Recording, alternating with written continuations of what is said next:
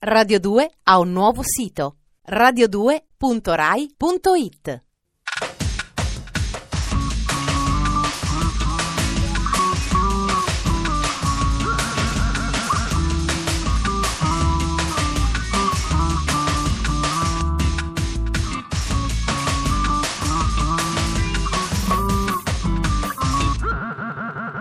Dispenser.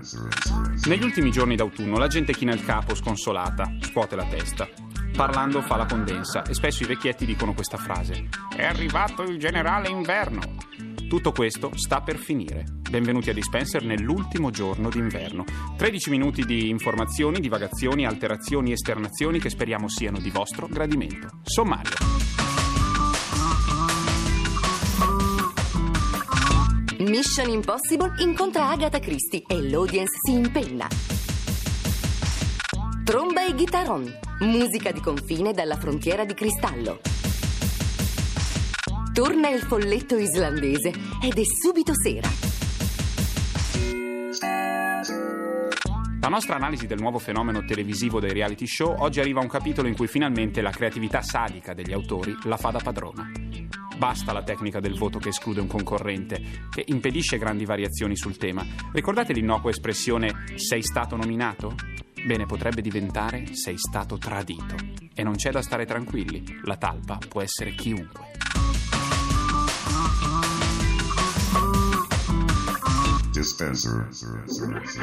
Più vero del vero. Visite guidate nell'universo della TV realtà che ipnotizza il pubblico e partorisce nuovi idoli. Who is the mole? Chi è la talpa? È questa la domanda che per nove settimane ha riecheggiato nella mente dell'utente televisivo americano. La talpa in questione è Catherine, intraprendente avvocatessa 29enne, membro del cast di The Mole, nuovo reality show americano della rete televisiva ABC.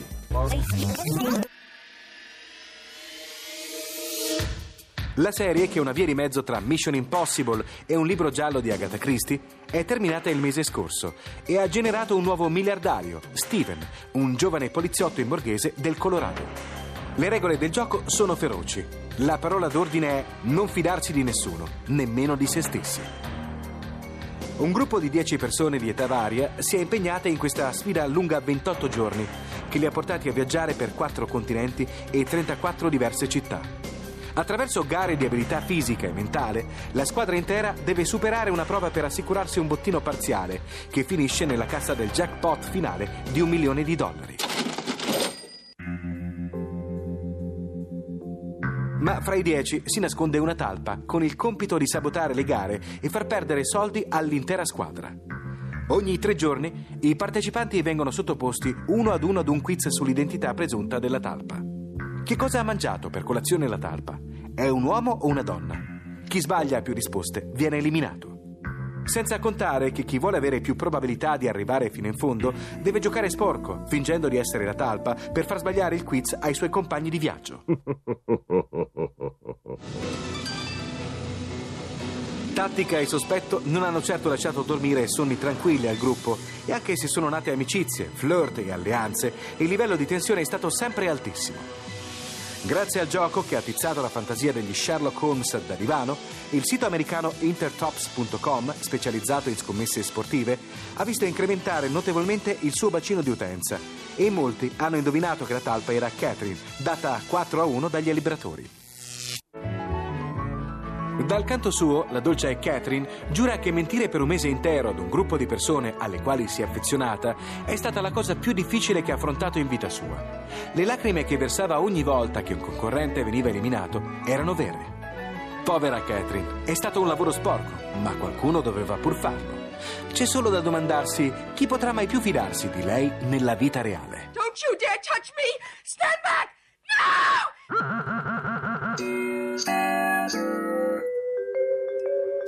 Da qualche tempo a questa parte c'è in circolazione un video nuovo dei Calexico su MTV e alla fine appare il titolo del disco da cui è tratto, Hot Rail. Falso. Su Hot Rail, che è il loro ultimo disco, perlomeno sulla stampa europea, questo singolo nuovo non c'è. I Calexico sono Joy Burns e John Convertino e vengono da Tucson, Arizona.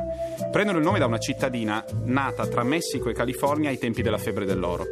Al loro terzo album sono già un gruppo di culto. Questo suona a metà strada fra i mariachi di un ristorante di pesce messicano, le atmosfere di Ennio Morricone e il miglior folk americano. È ufficiale, crea dipendenza. Il singolo, più o meno introvabile, di cui si vede il video in notturna su MTV, si chiama Crystal Frontier e si ispira al romanzo La frontiera di cristallo di Carlos Fuentes.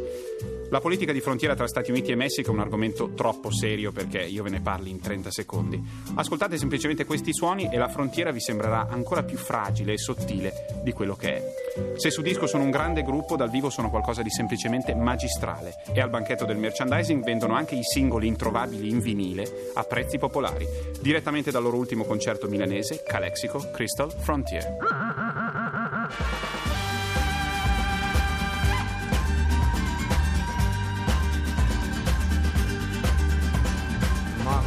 Shadow falls on the door to the seven lost cities of gold.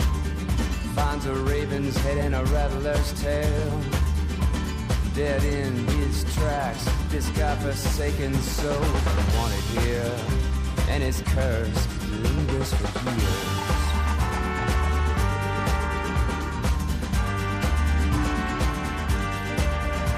Amelia's face hides behind the mask, sweating on the TV factory line. That smile on her face is starting to crack while welding back the pieces of a shattered heart that's scattered out here with the ghosts of her peers. Searches for her lost child along the river of tears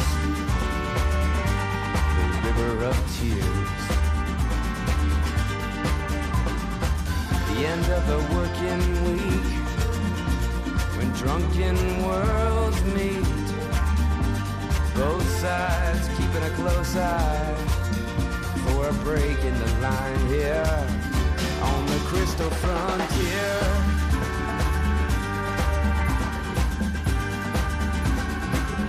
Dispenser.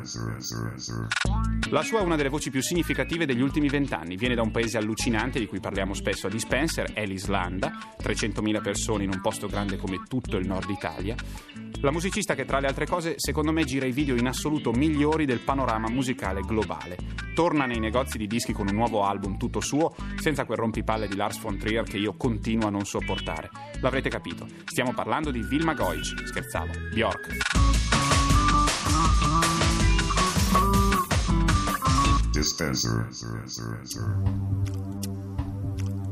Uscirà in tutto il mondo il 21 maggio prossimo e si intitolerà Vespertine, in omaggio alle sospese e malinconiche atmosfere serali, quelle del Vespro appunto.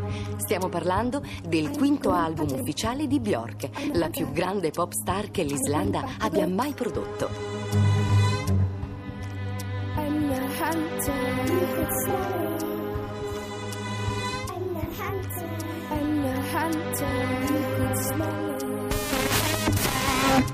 Bjork è tornata anima e corpo alla musica dopo l'intensa parentesi cinematografica di Dancer in the Dark, il film di Lars von Trier, che ha segnato il suo debutto sul grande schermo in veste di protagonista.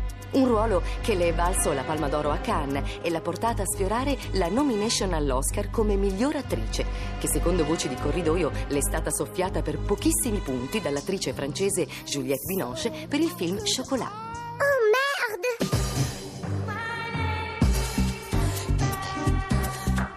L'artista islandese ha comunque già dichiarato conclusa la sua esperienza di attrice e preannuncia invece di volersi cimentare come regista per un videoclip promozionale di uno dei suoi prossimi singoli.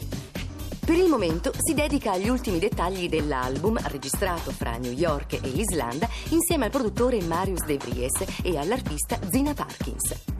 Fra le sorprese, la partecipazione del regista indipendente Harmony Corinne, autore di film controversi come Kids e Gammo, nell'inedito ruolo di paroliere per il brano Harm of Will, danno intenzionale.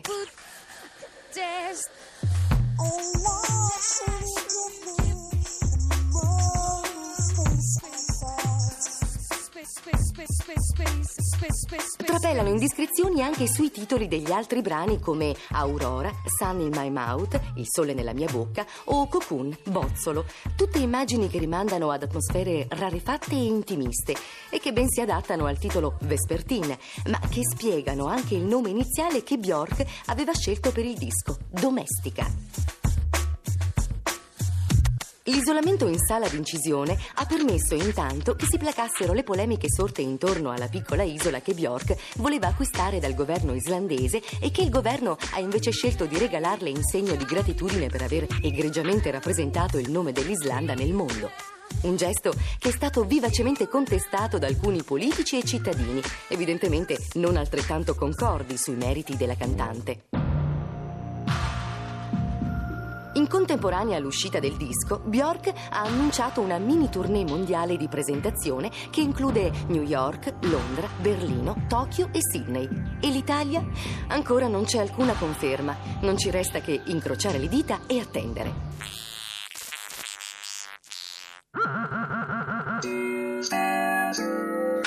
Ferrate, una redazione che trama nel buio contro l'atrofia cerebrale nostra e di chi ci ascolta, vi salutano, vi ringraziano dell'ascolto e vi danno appuntamento domani sera, sempre sulle onde di Radio 2, con la prima giornata di primavera del terzo millennio. Oddio, che banalità imbarazzante ho appena detto. Perdono. A domani.